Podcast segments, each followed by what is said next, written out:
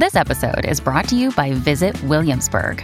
In Williamsburg, Virginia, there's never too much of a good thing. Whether you're a foodie, a golfer, a history buff, a shopaholic, an outdoor enthusiast, or a thrill seeker, you'll find what you came for here and more. So ask yourself, what is it you want? Discover Williamsburg and plan your trip at visitwilliamsburg.com. Hello, everybody. This is Marshall Poe. I'm the editor of the New Books Network. NBN listeners like to read books and buy them. So we thought we'd tell you that right now, our friends at Princeton University Press are having a remarkable site wide sale. You can get 50% off books, including ebooks and audiobooks, with the code 50, F I F T Y, at checkout until May 31. You can save some real money on Princeton University Press books. I encourage you to go there and check it out. Welcome to the New Books Network. Hello and welcome to another episode on the New Books Network. I'm one of the hosts, Dr. Miranda Melcher, and I'm very excited today to be interviewing Dr. John Goodall about his book titled The Castle A History, published by Yale University Press in 2022. As you can probably expect from the title, this book presents a vibrant history of the castle in Britain from the early Middle Ages all the way to the present. Um, I found this book absolutely fascinating um, because it covers both kind of the castle in general and how it's perceived and built and used, as well as a ton of specific examples um, of actual castles, some of which are not as old as I expected, some of which had different stories than I expected. So I enjoyed this book thoroughly, um, and I think you, the listener, will also learn a lot from this. So, John, I'm very pleased to welcome you to the podcast. Miranda, thank you very much for having me. It's lovely to be here. Could we please start off with you introducing yourself and explain why you decided to write this book? so, um, I uh, trained, as it were, as a medievalist, and uh, I worked briefly for English Heritage as a historian. I launched their new guidebook series. I was one of the people involved in doing that uh, uh, more years ago than I care to think of. Must be about uh, 15, 20 years ago. and that was, in a way, the sort of hook that got me first interested in castles, you know, looking at these buildings, trying to understand them, trying to write guidebooks about them. I like to think of guidebooks as a unique te- technical literature because they're the only kind of literature that is meant to be read in a particular place. And the challenges of trying to convey what castles, you know, mean in guidebooks was sort of a starting point for my own interest and the technical details of that. Um, I from th- there, I moved to my present job, which is the architectural editor of Country Life, and I work each week producing an article on buildings of different kinds, often country houses, but things that could be built in the distant past and the present. And the point about that, I suppose, is it broadened my interest in architecture from the foundations in the Middle Ages, which I studied before, and medieval buildings, to buildings of every period. And so this particular project brought together those two interests in a way. It brought together, on the one hand, technical and archaeological interest in castles, but then allied it with an interest in how they fit in the grand traditions of uh, domestic architecture um, in the British Isles. This book really focuses on on English castles. That's I, I, actually cover buildings, as I say, right across the British Isles in Ireland, Scotland, Wales, and England. But it's a sort of convenient way of dealing with something briefly, because all these different areas, of course, have their own traditions of building. And what I wanted to do, in effect, therefore, in this book was to try and look at the castle across time, from the distant past to the present day. I also wanted to look at it not just in literal history, but in literary history. So it contains buildings both, you know, um, that, that exist physically and those that have been imagined at different periods of time. And then finally, as an architectural historian, I spend all my time necessarily turning the buildings I love into words, and words are necessarily so much less interesting than buildings. But one way, you can never avoid that, but one way I think of blunting your own use of words is to try and turn to the words of different generations of people as they've described castles. So, this book, the skeleton of this book, is really a whole series of narratives taken from everything from chronicles to newspaper accounts, poetry, novels of different periods, which describe castles through other people's eyes. It's about how people in the distant past have perceived these things, or um, uh, and how they presented them. So it's a, basically a, a, long chronology with a whole series of anecdotes which I interpret and explain and relate in the words of the person um, who ha- has has presented them. And I hoped in that way that I could do something in short that was you know, rooted in one side in uh, one part in rigorous architectural history, but also rooted in many voices of the past, and also took a very broad view of a subject that commands still enormous popular interest. So it's also meant to be a popular and accessible book, and writing a history, I suppose, in a slightly different way. Mm.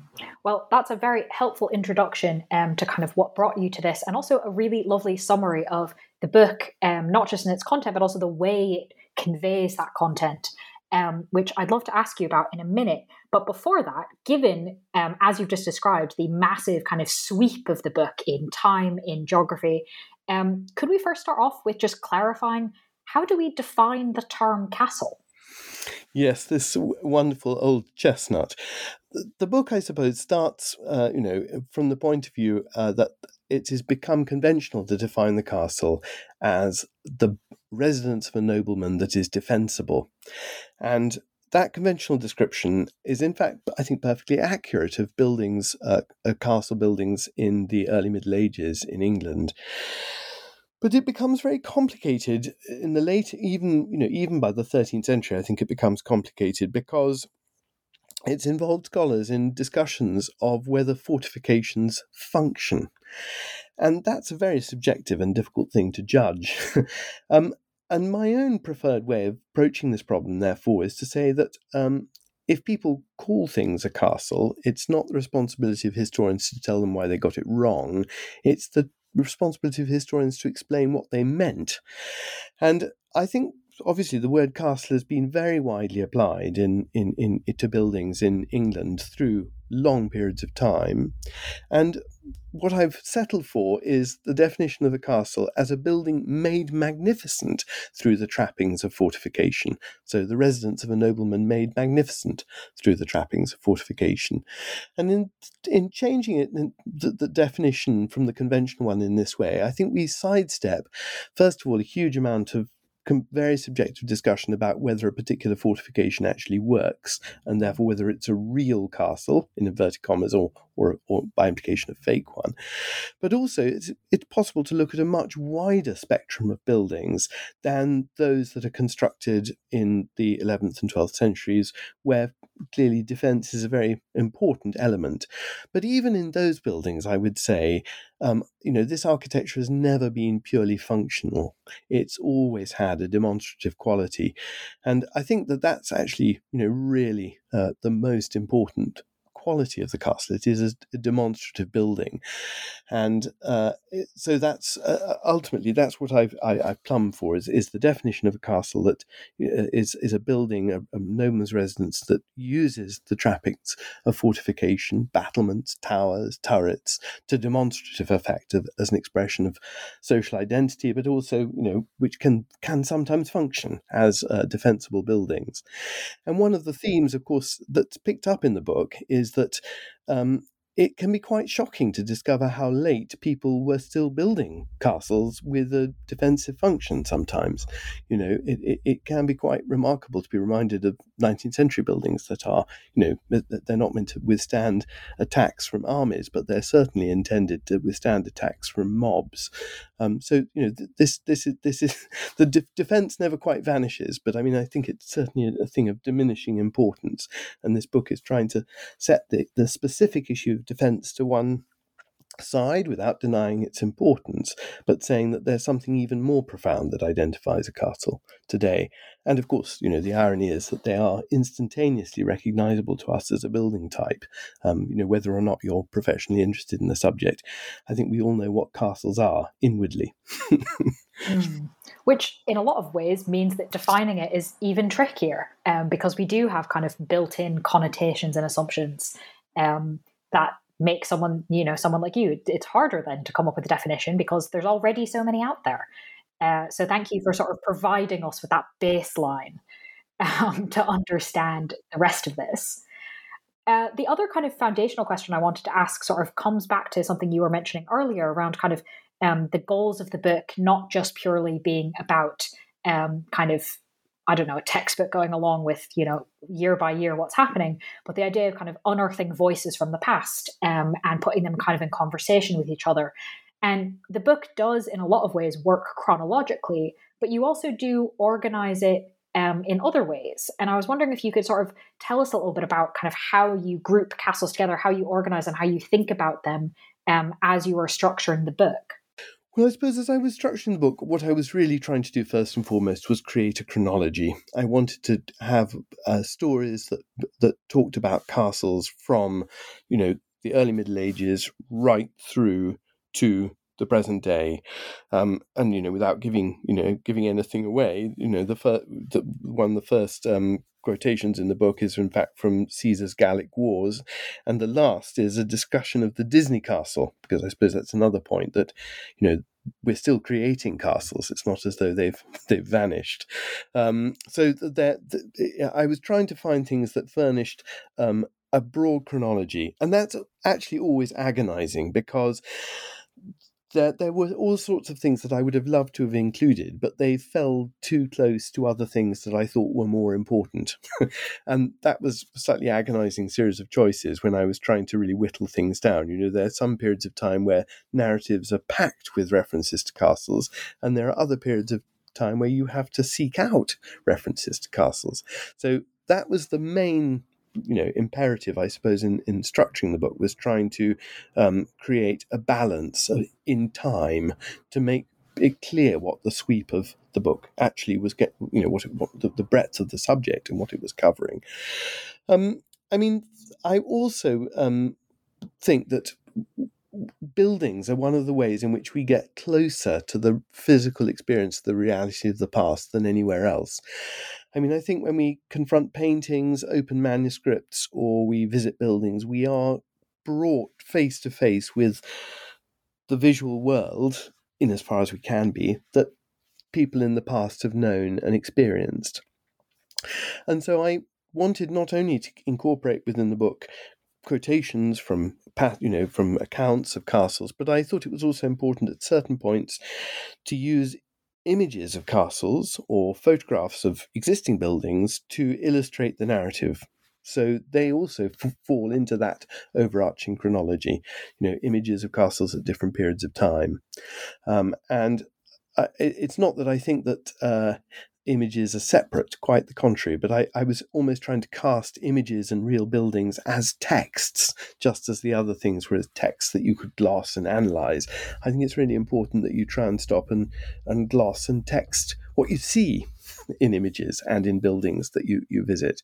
So those, I suppose, were the were, were the, the, the two groups of things. And as as we've as I've said already, you know, I I was very conscious that I wanted to cover imaginary buildings as well as real ones, literary castles as you know, uh, uh, uh, and also one of the things that I think has been very important in the story of the castle, and is again, I think, lives in in the Disney castle, for example, is the castle as a as an a, a sort of foundation of myth and fantasy. You know, castles very early on in English history become associated with the foundational legends of Britain, figures such as King Arthur, and I think it's very important that um, that sort of fictional character of history is represented as well in a history of the castle. It's really, really significant.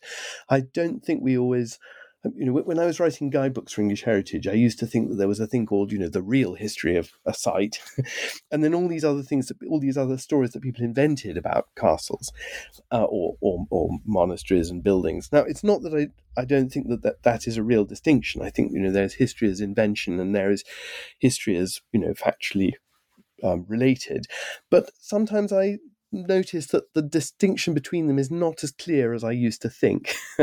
um, uh, and um, I think also, it, so I, I, suppose I, I, feel sensitized to the, to the reality that when people think things about buildings, those things can seem real to them.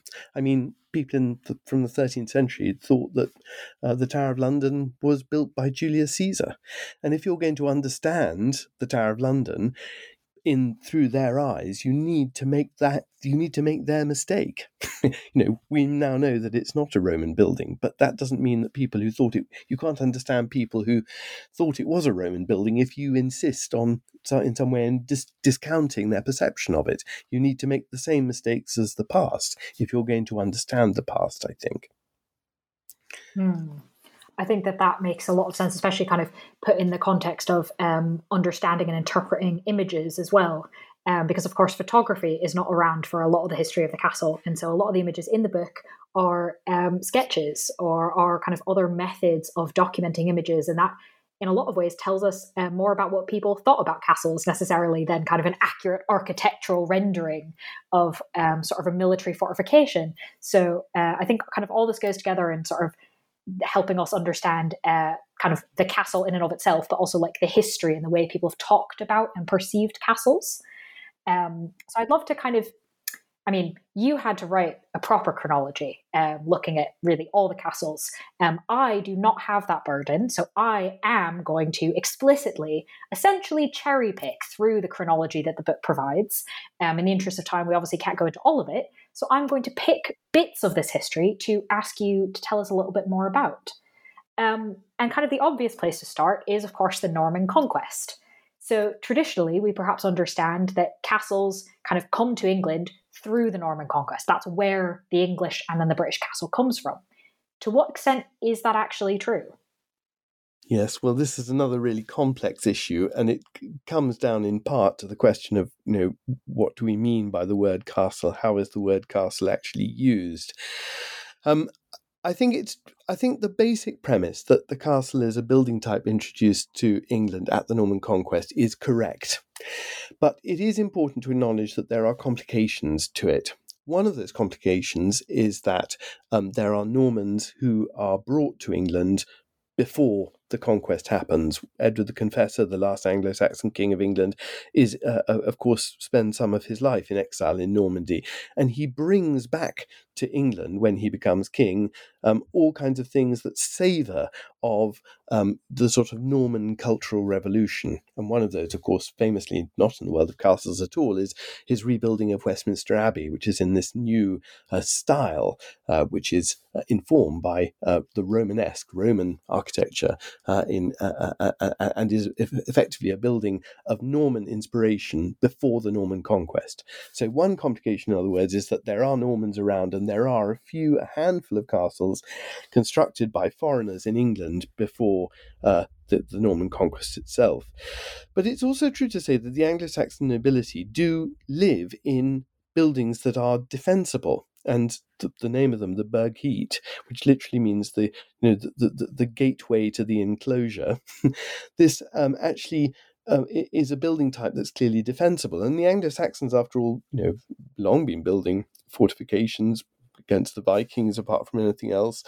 Um, so th- there are fortifications in England, and they do occur sometimes around residences. I use in the book the example of Bamborough, um, the what we're told by um, the Venerable Bede is that this citadel but named after Bebba, Queen Bebba of Bernicia, Bebba's Burh. And um, there's a siege described um, by Bede when uh, the king of Mercia, Penda, uh, tries to uh, destroy the, the, fortifications by creating an enormous bonfire.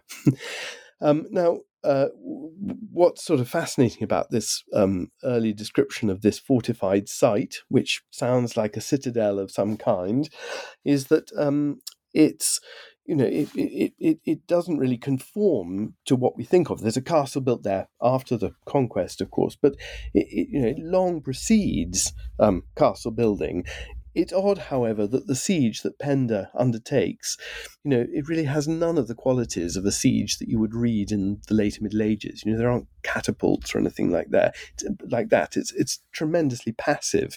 You know, Penda basically pulls down all the neighbouring houses, stacks them up to form a bonfire, wait until waits until the wind is in the right direction, and sets fire to them. Um, and this you know, this is not the stuff of sieges that we're familiar with.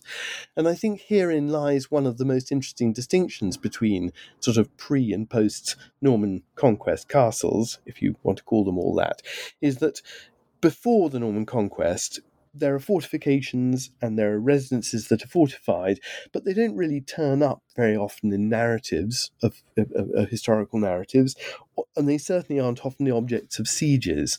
But after the Norman conquest, this building type turns up absolutely everywhere. You know, the narratives and chronicles of the period are full of references to castles, and they're being besieged so much more actively. They're they're you know elements in warfare um, and that's not just a matter of the the, the, the, the, increased surviving evidence. It really does seem to be a reflection of the way in which they're being used as tools in war. So, in other words, there is a very complex history. And, and as a final, actually, sorry, the final thing I should say is that just to confuse matters even further, that the um, English tradition of noblemen's residences, the Anglo Saxon tradition, does seem to feed into Norman castle building in architectural terms. So we know that an English noble residence before the conquest often has a great hall, which is where feudal of you know the sort of focus of a, of a, of a, of a, of a manor is a hall a building and that these um, fortified houses these burhgeats have uh, prominent gatehouses and it is striking that in England, when the Normans build, they often build castles with gatehouses of a kind and scale you never see in continental Europe. And they also construct halls on a scale and in a form that you don't see elsewhere um, in France. So it's as though English traditions and English ideas permeate um, the castle building tradition of the post conquest period. So there are really complex relationships between them. Uh, but uh, I think it is still fair to say that the Norman conquest does really constitute a new beginning. Mm. I, I, think that idea of permeating is very interesting. And as, as of course, the book goes on, um, there's a lot of examples, particularly around the halls of castles and kind of what they're used for um, and what we think they're used for later on. Um, as you said, sort of thinking the Tower of London was built by Caesar. Historical assumptions about what has happened in castles is not always correct. Um, but that can be really interesting, especially around kind of big theatrical spaces in a way, and kind of, well, what would they have looked like? Um, so I think it's really interesting to kind of think about like where does the idea of a hall come from? Um, so thank you for kind of explaining the that it's as you said, it's complex. It's not quite as simple as the myth uh, we may be used to. So I'd love to turn then to the sort of the other group of people involved, right? We, we, we've talked about it as noblemen's residences. But of course, they're not the only people um, living in a castle, living near castles, um, encountering castles, particularly in this kind of early period, you know, before we can talk about maybe sort of um, mass literacy or uh, pamphlets, and certainly long before we can talk about sort of leisure travel. Um, what did ordinary people think of castles, respond to them, the view of them, the building of them. We've yeah, talked well, about I, for warriors, but like, what did normal everyday people think? Yes, well, I, I, I, think this is a really important point to make, and one of the things that I find when I found that this idea of using other people's voices is very helpful, because for some people, of course, castles are home. For some people, they're places that you know they can live out grand lives. But there's, as you say, there are other people for whom castles are places where justice is dis- is um, meted out, or they can be seen. I mean, throughout the Middle Ages too, as tools of tyranny. And I mean, I think that's true from the Norman conquest onwards. You know, that this sense that when the Normans start building castles in England, this is not some you know this is not a sort of byproduct of conquest. This is actually completely fundamental to the process. You're forcing people to come off the land to build fortifications for you. It's um, really brutal and um, uh, the, you know we're told by the Anglo-Saxon Chronicle, you know that it's it's oppressive, it's it's tyrannous uh, that people are being forced to work on castles, and that theme of the castle as a place of tyranny and of, of a threatening a building, of course, um, you know it it one another anecdote I tell in in in the book is about Henry III's rebuilding of the Tower of London with um sorry, I, someone, my daughter coming into the room. Um, uh, Henry III building the Tower of London and um, uh, the, uh, the, the, the citizens of London being terrified by um, you know by the reality of having this castle being built beside them. They think it's going to be used to uh, tyrannize over them. And there's this wonderful story of uh, Thomas Becket, of course, the Archbishop of Canterbury, who is always who's a, born a Londoner and is always a supporter of the citizens of London, and um, who knocks in a dream is seen to knock down the castle walls of the Tower of London, and that this happens on two consecutive occasions, exactly a year apart. And amazingly, I think people long thought that this was just a sort of medieval myth, but during excavations at the Tower of London, it turned out that there really were fortifications being built by Edward III that fell down twice. Um, uh, so this story is suddenly linked, you know, to to, to um, archaeology. It's rather fascinating.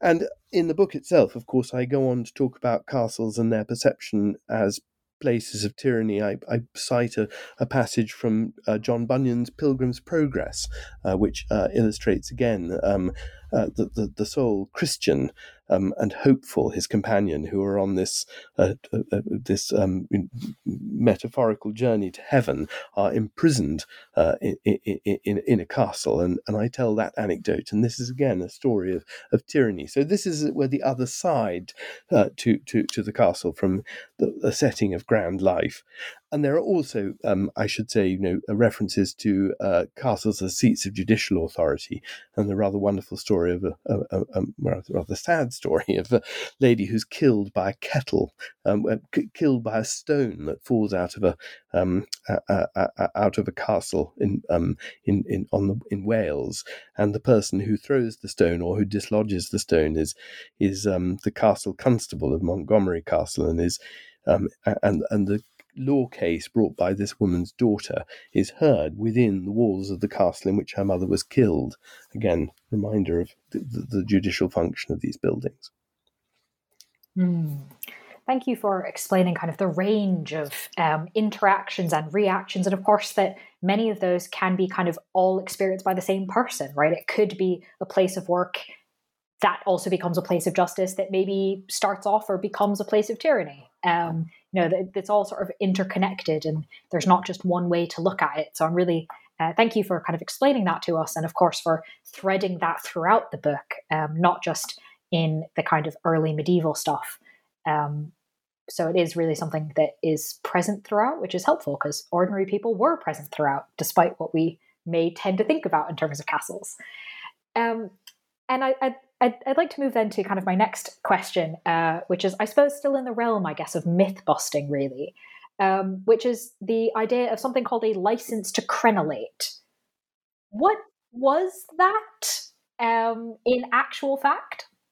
So this is yes, this is a very complicated thing. I mean, in the 19th century, where people were uh, people were uh, obsessed by the idea, not obsessed. They they regarded castles as a decentralizing force on the life of the realm. Because if you owned a castle and you resist you could with you could resist the king and withdraw into your castle and you know live independently. And so it was believed that all castles had to be licensed. When the crown was strong enough the the crown insisted on licensing all castles. And people began to look through documentary material to identify a category of document that they described after a phrase that often appears in licenses to build fortifications as a license to crenellate. Now, licenses to crenellate, so called, are issued between that they, they, appear in the you know in, in, in documentation issued by the chancery um, and and also by certain pa- uh, palatine powers, princely powers in England, from the 12th century onwards. But in fact, um, they are not they're not a natural category. They're sort of a selected category. It's what historians have chosen sort of to bring together. And the main group of them belong to a particular period of time and follow a particular formula that often allows people to build stone walls and erect crenellations on them around their residences. Now um, when it was believed that the king needed to control his realm by restricting the construction of fortifications, it was thought that a license to crenellate was a sort of gracious, you know, royal gift. But it's quite clear now that m- m- many of the licenses to crenellate that were issued were in fact really being issued like licenses for anything else. You went to the chancery and you paid a fine, sum of money, and they would write a, a license for you um, according to whatever you'd asked for if you provided enough money. And so, what in fact licenses to crenellate really are is not the king allowing people to build castles and by limiting the construction of castles organizing and maintaining law and order in the realm. They're in fact documents issued by the Royal Chancery in response to people who want to build castles as a sign that they are of the requisite status, a nobleman, to live in a castle. They're a sort of passport to social status. And they are often also issued with other rights and privileges. Markets, for example, the right to hold markets, or another, um, uh, uh, also rights to create parks for the aristocratic privilege of hunting. Uh, so again, you know, they, they, they, are, they are much more sort of passports to social status than anything else. And of course, the irony about licenses to crenellate is not only are they issued over a limited period of time, I mean, those that have been identified spread really between the late 12th and uh, the the very latest ones are the early 17th century. But the point is that lots and lots of people build things that they call castles, which don't have any licenses to crenellate associated with them at all. Noblemen, for example, very, very rarely bothered to get a license to crenellate, and they tend to live in castles without these ever being issued, um, and build new castles without them being issued. So the license to crenellate has gone from being a sort of indication that the king is ruling effectively and, and controlling his baronies, his barons, to being really you know, passports to status and privilege. Hmm. Speaking of the king controlling um, baronies and castles, I'd love to ask about how castles were impacted by the English Civil War. Yes, well, the, the, the, English Civil War is a sort of, in, in, in architectural terms, architectural historical terms, is is a major sort of caesura in, in, in, in, in the history of, of, of English building it's a counterpart, a secular counterpart, really, to the dissolution of the monasteries. In for, for, for, for one thing, until the Civil War, there are lots of great medieval castles that, in one way or another, have remained major residences since time immemorial. They've just kind of kept on going. And at the Civil War, those buildings, some of them are obviously fortified with garrisons, um, often along with towns. I mean, I think I should say that we tend to read about Civil War sieges of castles and we think of the castles themselves as being surrounded. But I think the narratives that I've read often imply that the what the garrisons occupy much bigger sites than the castles alone. Often the towns as well are enclosed by fortifications, so the castle is sort of an element of the defences. So some of these castles, anyway, in the Civil War, play an active role in the fighting. Um, but in the aftermath of the fighting, huge numbers of them are destroyed by act of parliament. And it's really interesting that owners of these buildings often, you know, are, are, content to see castles demolished because they're understood somehow to be a potential cause for the, the, the, the fighting being perpetuated. You know, if you can have a small force of people and you can get into a castle and then resist um, central authority. So, quite a lot of people are willing to see castle defences damaged or slighted so that the castle can no longer effectively operate as a place of defence. Now, I think it's important to say that you know, again, the conventional view is that castles are very effective until gunpowder is developed. The sieges of the Civil War demonstrate that plenty of medieval castles constructed long before the use of gunpowder were incredibly effective as places of defense. And even castles that were not, even buildings that weren't really designed um, as uh, defensible places. Um, so you know, uh, uh, some medieval buildings, you know, were proved incredibly strong in the face even of uh, even of gunpowder. But it's also true that you know the sieges that took place very often in the English Civil War, uh, until you got an artillery train to a particular castle, it could hold that almost indefinitely. And it's really the artillery that eventually subdues most castles.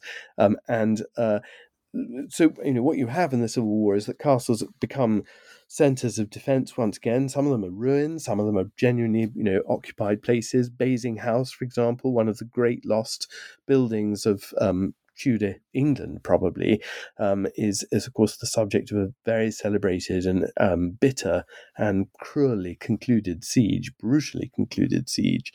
Um, uh, uh, but uh, huge numbers of these buildings after the fighting are then deliberately destroyed. And in that destruction, there is a complete change to, in, in the direction of English domestic, grand English domestic architecture when the restoration comes, you know, there are lots of people who have been in exile abroad and have seen continental taste, Baroque palaces, and so on and so forth. They don't. They come back and they find their ancestral homes in ruins, and they don't particularly want to rebuild them, and they build something completely different as a consequence. So the Civil War is sort of hugely important. It's a moment where buildings. The, the castles, which have for very, very long periods of time been developed generation after generation with fashionable new additions and basically parked and then demolished. And then there's a new beginning. And that, you know, in that sense, the restoration, to speak in general terms, really is a restoration in all kinds of ways. But it's more than a restoration; it's it's almost a new departure. It's a moment where uh, the English nobility really start living completely differently in totally new buildings almost overnight. I mean, there's a massive change that takes place. And famously, even a castle such as Windsor, you know, this great emblem of royal authority, it very, very narrowly escapes demolition. The parks associated with it are partitioned up. And at the restoration, you know, it's all put back together, but it takes a little bit of time. Charles II only kind of returns to Windsor properly when he uh, feels threatened by London mobs, and he moves to Windsor as a place of security, and it's refashioned as a great Baroque palace.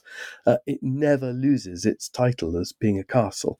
You know, I don't think again it's it's it's not necessarily a building that would serve in a in a major campaign against armies, but it is a security against mobs, and he definitely uses it in that way. So, given that there's now been this big change in how the nobility kind of sees castles and the utility of castles, um, how are castles uh, then impacted by the Gothic revival? Well, the Gothic revival, of course, revives people's interests in castles in, in, in all kinds of you know quite complex ways.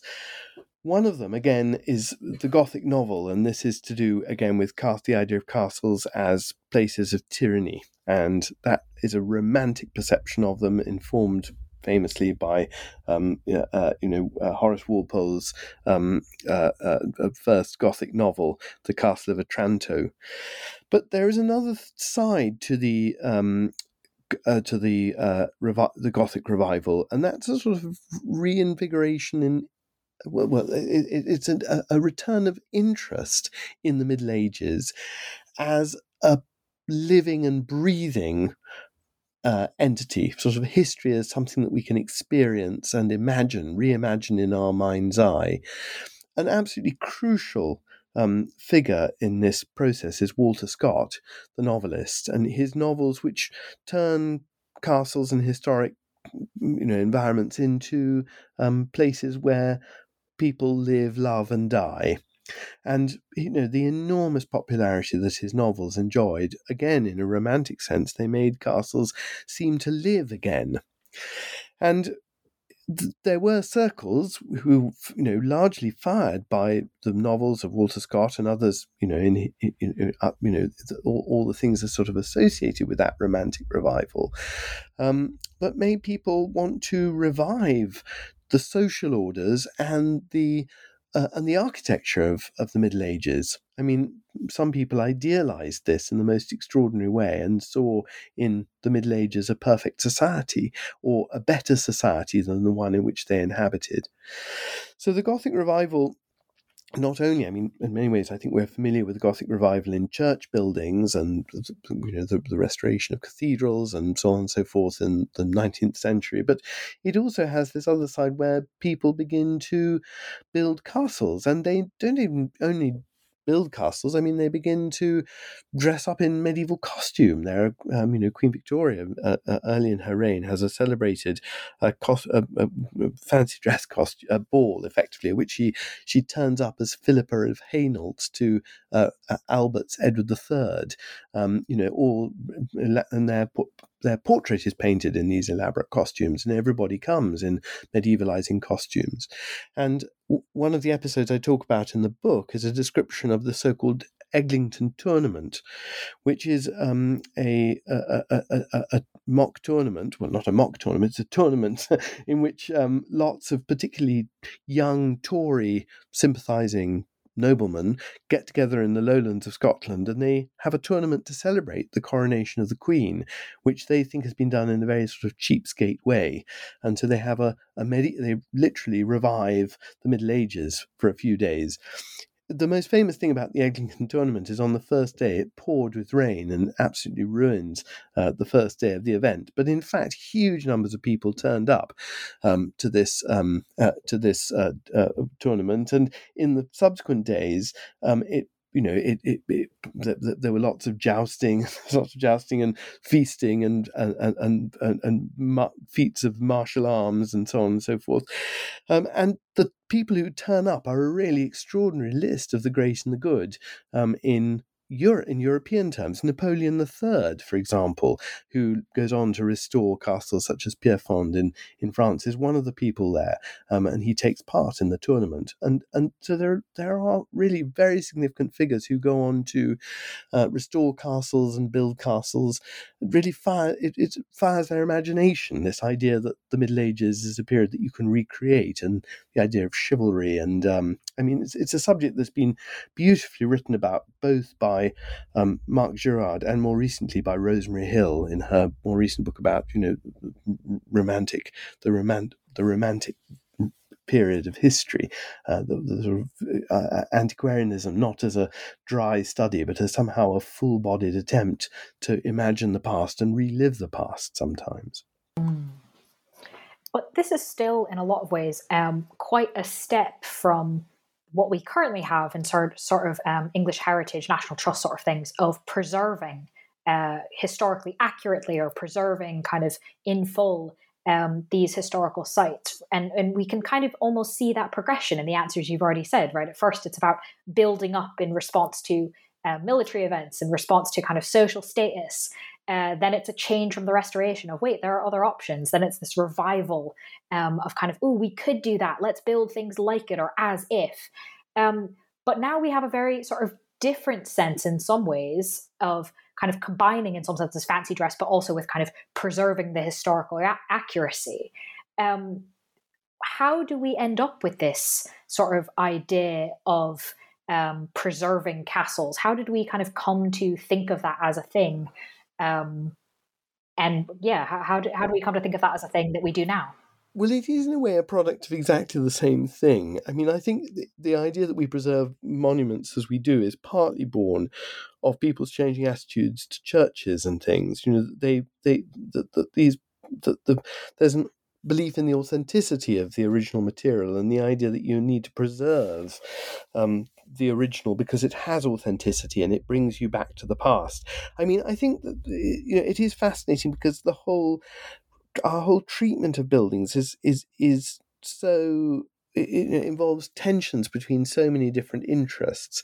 I mean, there is, uh, uh, you know, particularly, I suppose, English heritage historically was very concerned that the ruins of buildings should be presented as texts of history. This is an idea that's first, you know, being expressed in the late 19th century that the original material is is is just like a text, and that if it's properly presented, um, it, you can read it as another historical document of the past.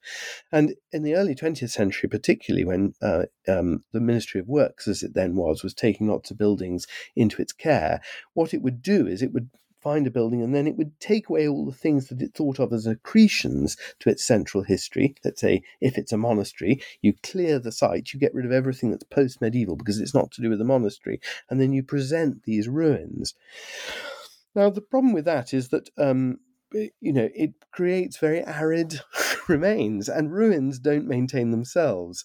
In more recent years, there's been a great interest in trying to make ruins and history live again. And this is again taking us back to the idea of the romantic past, the idea that you can go to a place and imagine what life was like there. Uh, it's a very, in many ways, a very 19th century sensibility. And so, um, you know, national institutions, including Historic Scotland and English Heritage, have attempted reconstructions of historic interiors. Um, and those are you know they're completely fascinating but they're also deeply problematic because often they reconstruct historic interiors in ways that nobody in history would recognize them because they are again demonstrative reconstructions of the past rather than you know real or you know real living reconstructions of the past. But of course you know in some cases if you go to historical palaces or something you can go into reconstructed rooms and there will be people dressed in period costume to explain the contents of those rooms. Seems to me in its own terms a, a very successful thing to do there are, of course, another group of buildings which are still lived in castles that still have families occupying them. I mean, it's. Uh, uh, I, I, think that we tend to forget that in England these things all do live side by side, um, and I think it's a curiosity actually in, in one way of some of the recent problems um, facing you know heritage organizations as they try and interpret the past in in in the face of debates about you know Black Lives Matter and slavery and things is that um, private families were some of the first you know families living in stately homes and in castles were some of the first to um, pioneer studies into their families connections with the slave trade, for example. Somewhere like Lowther, for example, was you know uh, looking into this long before, um, or, or, Harewood, long before uh, any institutions turned their attention to it. And the curious thing is, even now, families I think are able to deal with difficult pasts in mu- with much more kind of conviction than institutions institutions just seem to be terrified by them because they don't know where to look or how to justify it.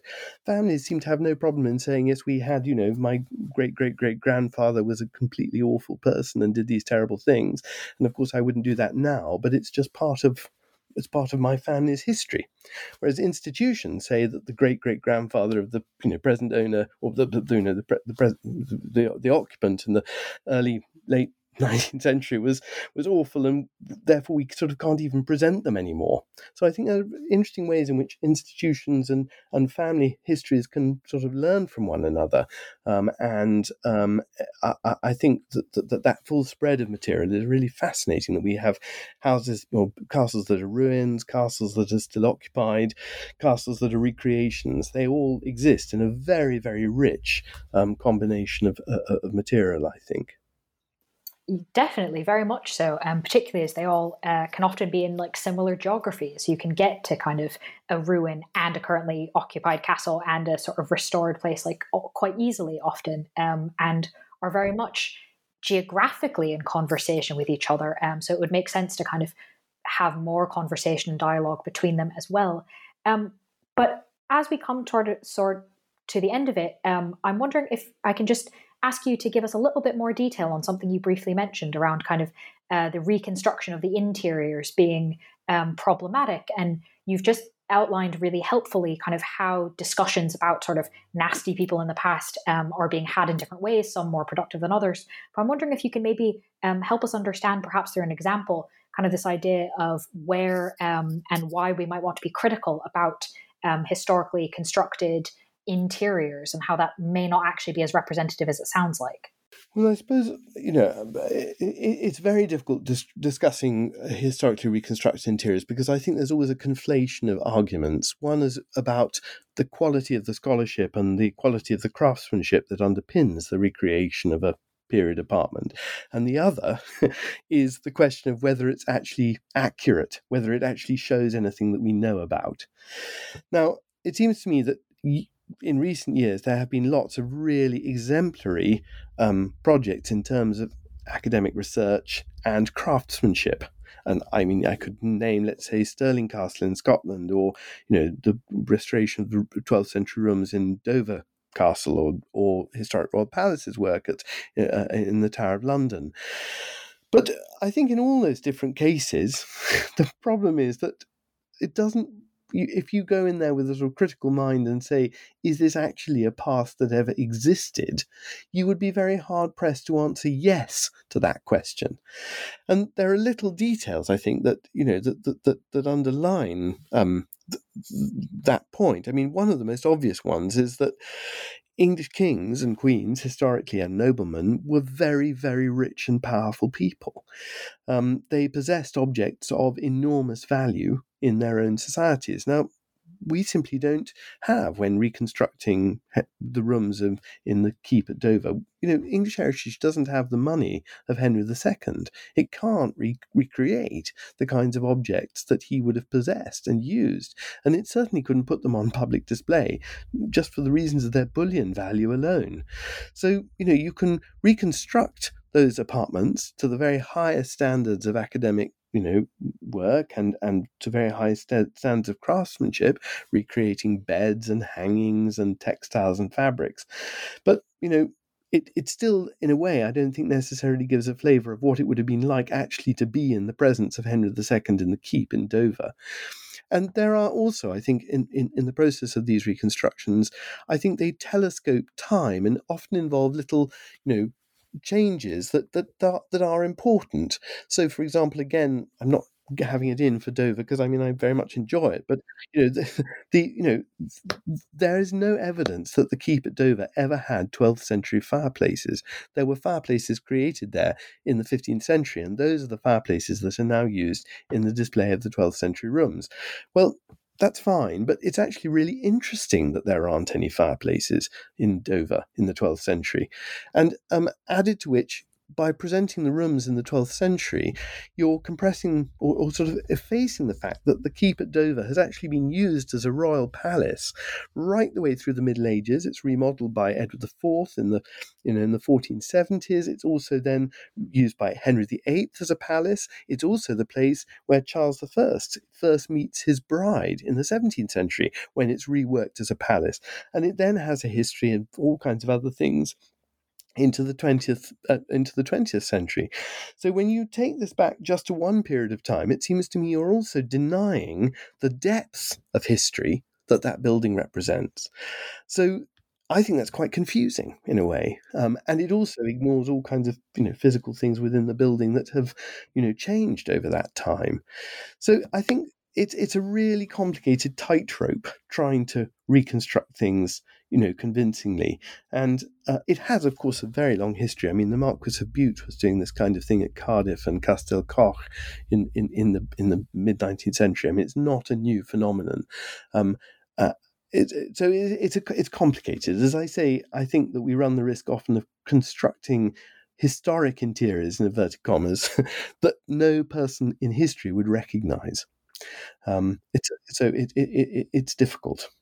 It's worthwhile too. I mean, I think you only learn. I, I, don't want to sound down about it entirely because I think it's a very it's it's a process full of really interesting insights when you uh, try and reconstruct rooms in the past. But it's a very difficult thing to do successfully, and always, always, it seems to me, they date very fast. They look their time very, very, very quickly. And that's true of 19th century reconstructions of buildings, but it will be true of 20th and 21st century reconstructions too. You'll just go in there and you'll immediately know when it was done. Well, I think that's um, in many ways a really interesting kind of encapsulation of a lot of what the book does is deal with an incredibly complex um, topic that has a lot of different facets and but lays it out clearly, not to reduce the complexity, but to make that complexity understandable. Um, without kind of saying there's one right answer. So um, I think that was a, that's a lovely place to kind of wrap up um, with that kind of thing that helps us understand today as we're encountering some of these places what we might want to be thinking about, um, and sort of end with that lovely taste of sort of how the book deals with these complex issues. Um, but before I let you go, I was wondering if you might be able to share with us, uh, now that the book is published, what you might be working on now or next. Gosh, well, I, I am working for a weekly magazine. I'm just always working on lots and lots of different things. It's a slightly overwhelming uh, uh, question. I mean, I, have um, uh, absolutely on my desk at the present moment is a pair of articles on Holkham Hall in Norfolk. But I mean, the um, uh, w- w- I suppose um, I, I, do have plans for another book, and I mean, one thing I would be very interested in trying to do is uh, a, a, history of um, of maybe uh, the perpendicular style of architecture, late Gothic um, architecture in England. Um, it's a subject that is, I think, of uh, of great in, interest at the present moment, and has I've even seen newspaper articles on it recently, um, and it's not a very popular um, area of study. Uh, but I, I, haven't really formulated what I might do, but I, it is something that would be of interest to me. Fair enough. Uh, well, best of luck with that and with your weekly articles. Um, and in the meantime, while you're off doing all of that, listeners can read the book we've been discussing, which, as a reminder, is titled The Castle A History, published by Yale University Press in 2022. Uh, Dr. John Goodall, thank you so much for being on the podcast. Thank you, Miranda. It's very kind.